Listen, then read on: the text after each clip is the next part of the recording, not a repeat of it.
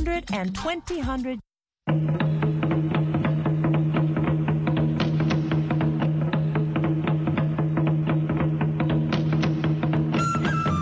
Good evening and welcome to South Sudan in Focus on the Voice of America. I'm John Tanza in Washington on this live broadcast from Studio 14. Here are some of the top stories making news across Sudan and South Sudan this Friday, February 10, 2023.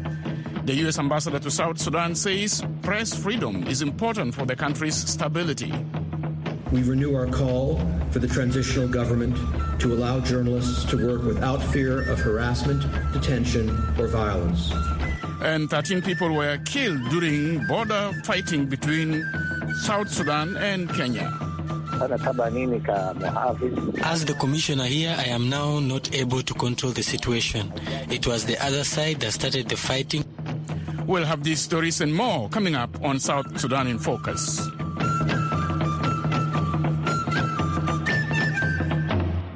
The U.S. ambassador to South Sudan says the country's transitional government of national unity should provide a safe working environment for journalists. Ambassador Michael Adler says journalists should perform their work without fear of harassment, detention, or violence to help usher South Sudan to a democratic state. For VOA News, Waakhe Simon Wudu reports from Juba. Ambassador Adler says the South Sudan government should ensure independent media is empowered to play its critical role that enables citizens to make important decisions in building the nation. We renew our call for the transitional government to allow journalists to work without fear of harassment, detention, or violence. Journalists must be free and empowered to fulfill their essential function so that this country can become a strong and stable democracy. Ambassador Adler made the remarks Thursday in Juba during the launch of Sustainable Independent Media Activity, SIMA, a $12 million project funded by the United States Agency for International Development, or USAID. The Sustainable Independent Media Activity Project, implemented by a U.S.-based nonprofit International Research and Exchanges Board, IREX, is designed to improve access to credible, accurate, and reliable information for South Sudanese. Adler says freedom of expression, freedom of the press, and strong media institutions are essential building blocks to every successful society. Media has the power to engage South Sudanese citizens in decisions about their future. A strong and independent media will encourage the development of government institutions that respond to the needs of the people and protect human rights. Aya Benjamin Warile, South Sudan's Minister for Gender, Child and Social Welfare, who attended the launch of the project, says the media can help South Sudanese in many ways. Like in many other countries, in South Sudan, the media plays a very important and crucial role in enlightening and educating the people against bad practices in the society, like forced marriage, rape, human trafficking, among others. It also aids public involvement through advocating issues and transferring knowledge, skills, technologies to the people in the country. Linet Omwange, Deputy Chief of Party for Sustainable Independent Media Activity, says the project will prioritize, among other areas, the engagement of local expertise to empower gender equality. The baseline will inform customized curriculum development, dubbed Breaking the Barriers, that will further provide training of trainers and will be conducted to cover various topics, including gender norms, transformation, uh, masculinities, and gender contortions. Through the three years, Sonke Gender Justice will continue to work with the national partners and ensure gender transformative approaches have been adopted in the media sector in South Sudan. Freedom House, a U.S.-based non-profit organization, says South Sudan's transitional constitution guarantees freedom of the press, but this right is not being respected in practice to a large extent. It accuses that the government censors, harasses, and arrests journalists, especially those who criticize it or report on corruption or sanctions.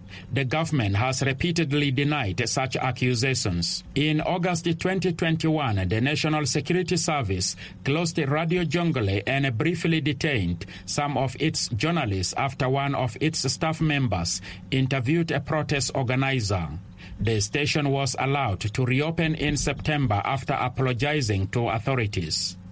For VOA News, I'm Simon Wudu in Juba.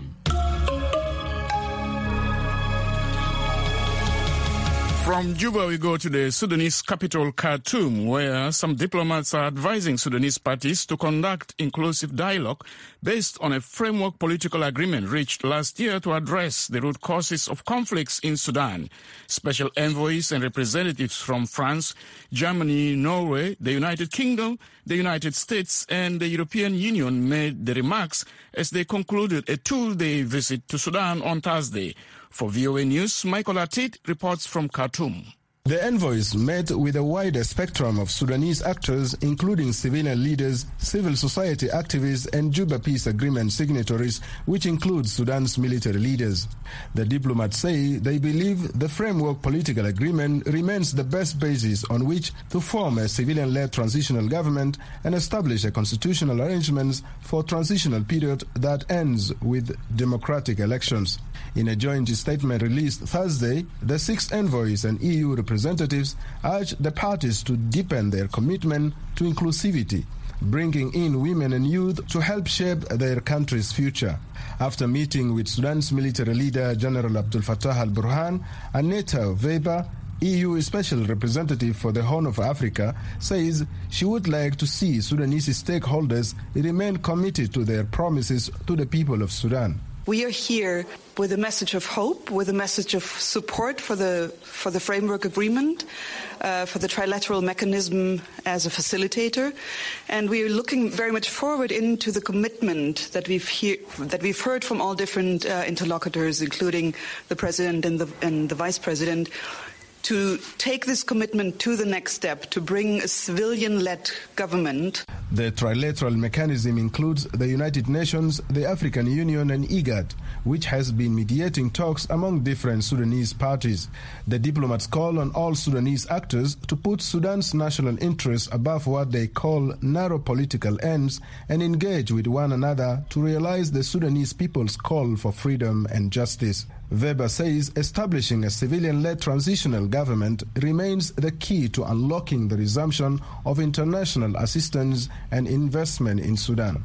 Time is of the essence, and uh, we quite encouraged to have, uh, you know, an inclusive agreement, an inclusive process, and we are here to support this. We are here to support the Sudanese people and the Sudanese future in this region. Minni Arko Minawi, a leader in Forces for Freedom and Change coalition, refused to sign the framework deal last December. After meeting with Western envoys, Minawi told reporters the political process in Sudan must be inclusive. We expressed to them the importance of inclusivity in any political process in Sudan. That includes all Sudanese who are eager to be part of this process of democratic transition any political process should not be monopolized by a few groups and excluding others. Women activist Inas Muzammil welcomed the envoy's visit and says she is hopeful such international pressure will help restore a civilian-led transitional government in Sudan. I hope that the international community will balance pressure on the government um, and the harm that caused to uh, citizens as a result uh, of the state of economic and international isolation that Sudan has been suffering from for years. The Western envoys vowed to stand united with the people of Sudan in promoting accountability for those who attempt to undermine or delay Sudan's transition to democracy. For VOA News, I am Michael Atit in Khartoum. From Khartoum, we take you to the Kenya South Sudan border, where authorities in eastern Equatorial State say at least 13 people were killed and several others injured during clashes between communities living along the border of South Sudan and Kenya.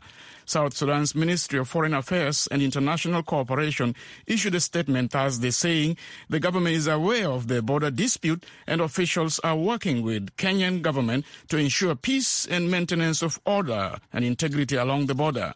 For VOA News, Deng Ghai Deng reports from Juba.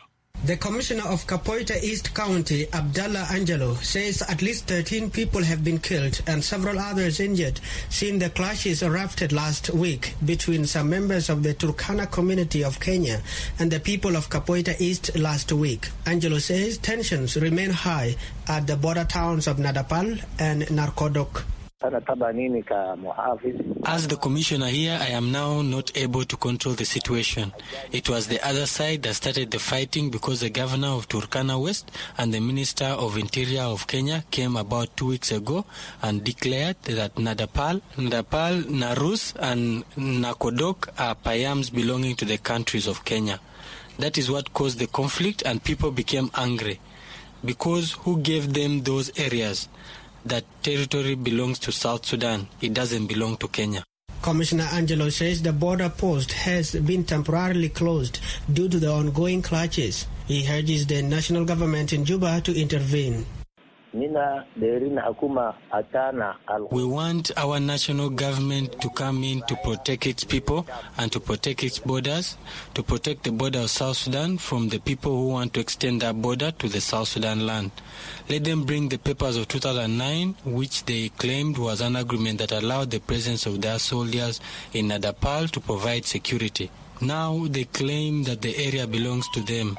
They have grabbed our water points and grazing land for our cattle. Eastern Equatorial Information Minister Patrick Oting says some security forces from the state have been deployed to defuse tensions and protect civilians. Our forces are already on the ground there and uh, they stay through the directive of the governor. So uh, they have done the best and currently I'm talking that uh, the border it is under control.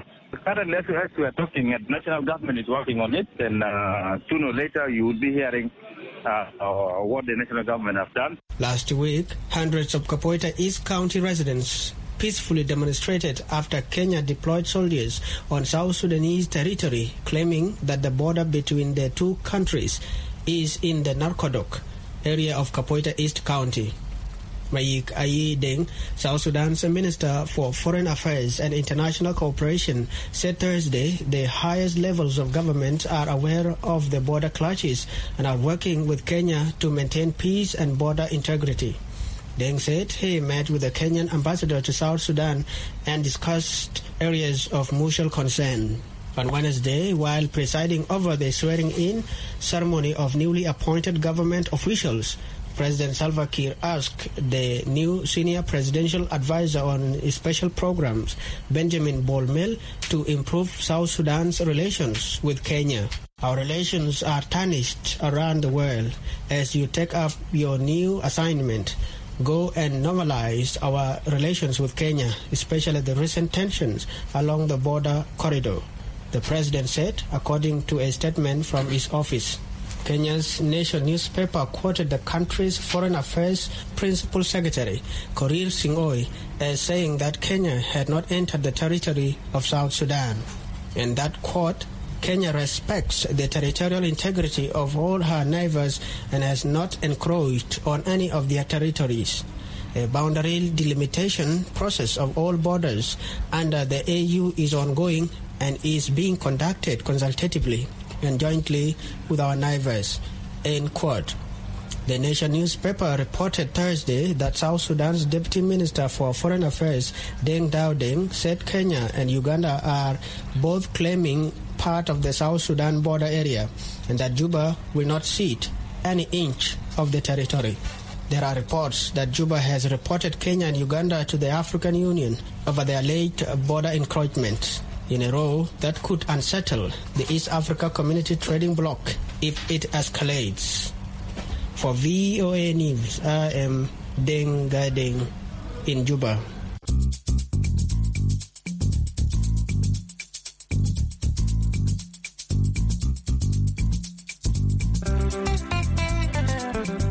You're listening to South Sudan in Focus on the Voice of America. Coming up, Kenya and Eritrea with visa requirements for their citizens. Find out why after the break.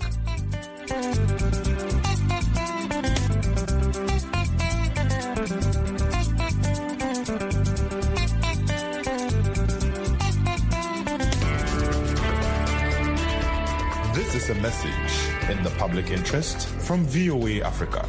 Hello, I'm VOA health correspondent Linord Moudou. The World Health Organization and Africa Centers for Disease Control say we all can help fight the coronavirus pandemic by wearing face masks that cover our mouths and noses when we are in crowded areas. For more information, check with reliable sources such as the WHO and Africa CDC. And remember to listen to VOA for the latest news on COVID-19. That was a message in the public interest from VOA Africa. South Sudan in Focus is now on WhatsApp. Send us a message on plus one two zero two six three zero eight zero one one. Tell us what's happening in your area or give us your feedback on the stories you hear on South Sudan in Focus. We look forward to hearing from you on WhatsApp. That number again, plus one two zero two six three zero eight zero one one. You are listening to South Sudan in Focus on the Voice of America. The presidents of Kenya and Eritrea have wrapped up two days of talks by agreeing to remove visa requirements for their citizens as part of improving relations. Kenya's President William Ruto and his, count, his Eritrean counterpart Isaias Afwerki also agreed to promote regional peace and stability, even as Eritrea faces questions over alleged rights abuses in Ethiopia. Muhammad Yusuf reports from Nairobi. Eritrean President Isaias Afwerki concluded his meetings with Kenya's William Ruto by agreeing to rejoin the Intergovernmental Authority on Development, or IGAD, an East African trade bloc to assist with regional peace processes. This is an obligation. In the name of the peoples of the whole uh, region, we have to assume responsibility and revitalizing IGAD so that we can have a functional, real organization for the region is critical. Without that mechanism, ideals, goodwill, will not be productive. We'll have to create an, an institution that is functional and result oriented so that we can say we have changed uh, the face of, of, of the region. Eritrea suspended its IGAD membership in 2007 following a disagreement with Ethiopia over the presence of Ethiopian troops in Somalia. In 2018, Eritrea and Ethiopia re-established diplomatic relations and agreed to end years of hostility. President Ruto said he expects Eritrea to support the region's ongoing security operations and peace efforts. And I look forward to working with you to ensure that we stabilize Somalia, we eliminate terrorism, and we build a much more secure region. I also look forward, Your Excellency, to working with you in resolving the issues in Sudan and South Sudan and working with our brothers in Ethiopia to build a better region for all our people and ensuring that we make this region uh, attractive for investment and for trade and for business. Eritrea, Ethiopia's neighbor, has been accused of widespread human rights violations in two-year conflict that erupted in November 2020 between Ethiopian federal government forces and the Tigray rebel group. Last November, the government in Addis Ababa and representatives from the Tigray region in northern Ethiopia signed a peace agreement. Tigray officials and residents say Eritrean troops have yet to leave the region months after signing a peace agreement that requires Asmara to withdraw its forces. Afwerki dismissed the allegations against his troops. Why are you bothered about Eritrean troops who are there or not there, come out and not come out? Let's assume that the peace process in Ethiopia is going without any obstacles. We would like to see the agreement signed in Pretoria or Nairobi implemented on the ground so that we can secure peace and stability in Ethiopia for the benefit not only of Ethiopians but the whole region. Eritrea has denied its troops fought in Ethiopia's conflict in Tigray region. The rights group alleged the troops committed atrocities, including punishing families of accused draft dodgers. Meanwhile, Human Rights Watch on Thursday called for sanctions against Eritrea. for the government's alleged role in rounding up people and their family members who refuse to participate in mandatory military service.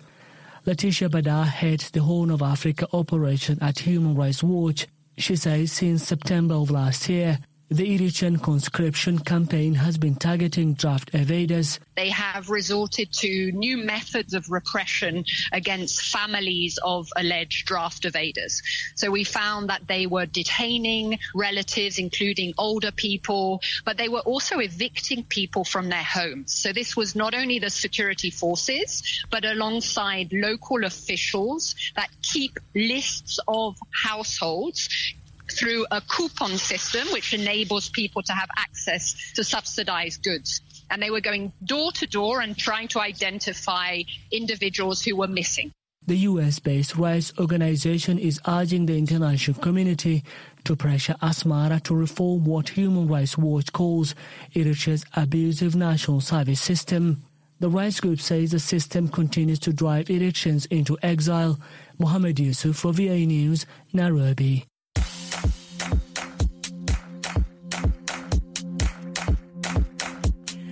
We love to hear your remarks on issues. In this broadcast, my colleague Nabil Biagio is ready with this week's text and voice messages. Over to you, Nabil. Thank you, John. As usual, we heard from many of you this week. We start with these recorded messages. I'm James Roy Majo from Bentilton, South Sudan. Hi, Nabil and John Tanza. I stand in solidarity with people of Kajo-Keji for the horrific that happened on Saturday before hope to be arrived in Juba capital city. Those header cattle must be brought to book by South Sudan government to face justice. My message to those who love the beloved one, may their soul rest in peace.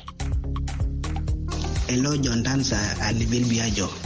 This is Mabora Lanarango in Rumbek. What happened in Kajo-Keji uh, County of Central Equatoria between cattle herders and farmers is totally inhuman. Uh, in 2007, uh, in 2007, President Kiir uh, read out decree that all the cattle keepers must leave uh, the land of Central Equatoria. In vain, the cattle keepers did not accept.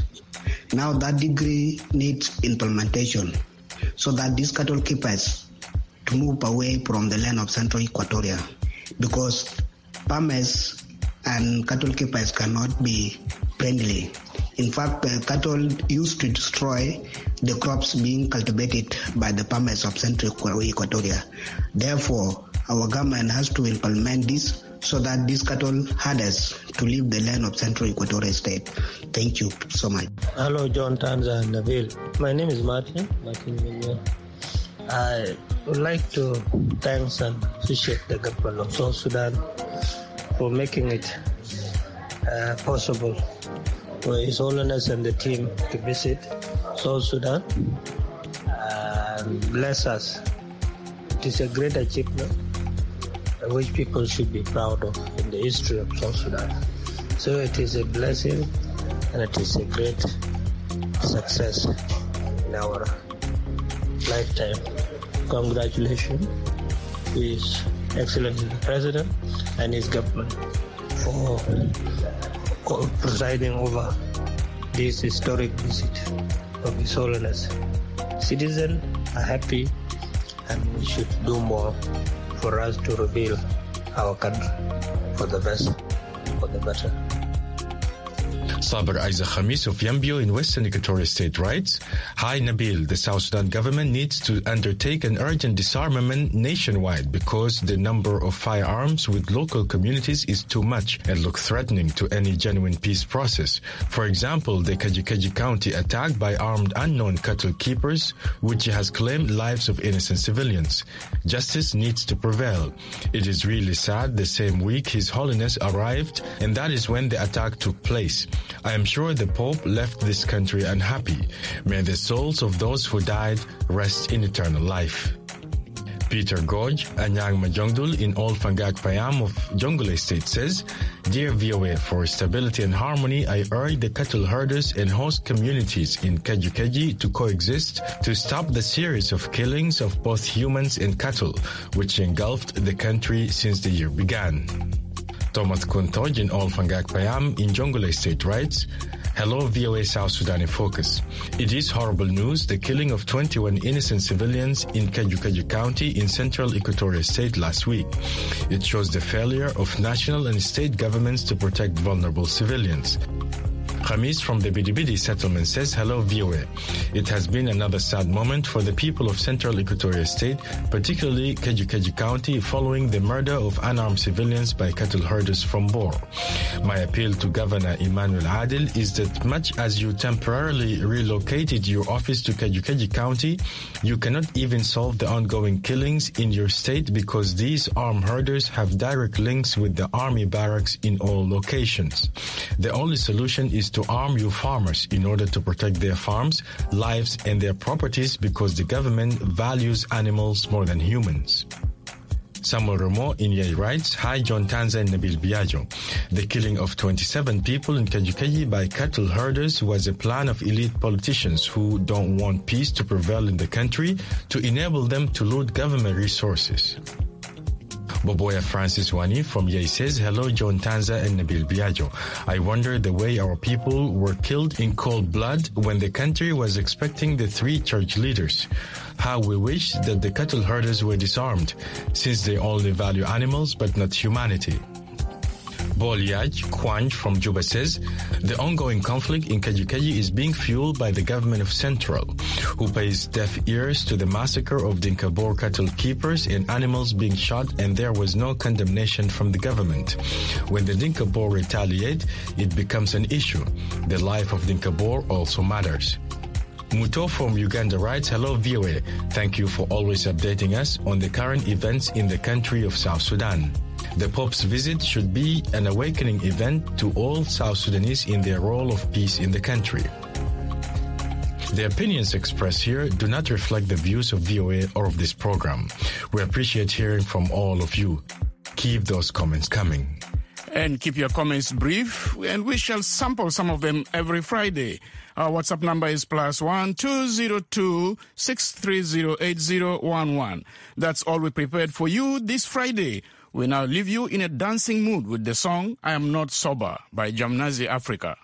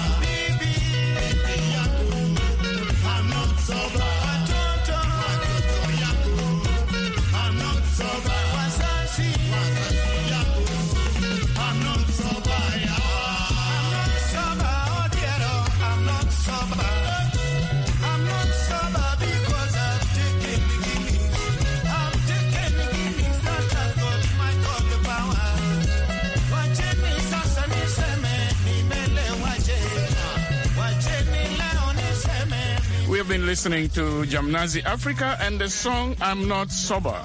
I'm your host, John Tanza, very sober on this live broadcast from Studio 14 in Washington.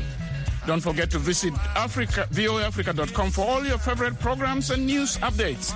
If you miss this program, go to www.voaafrica.com forward slash South Sudan.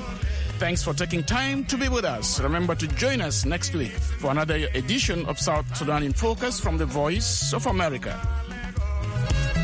Nonoa kire tundimi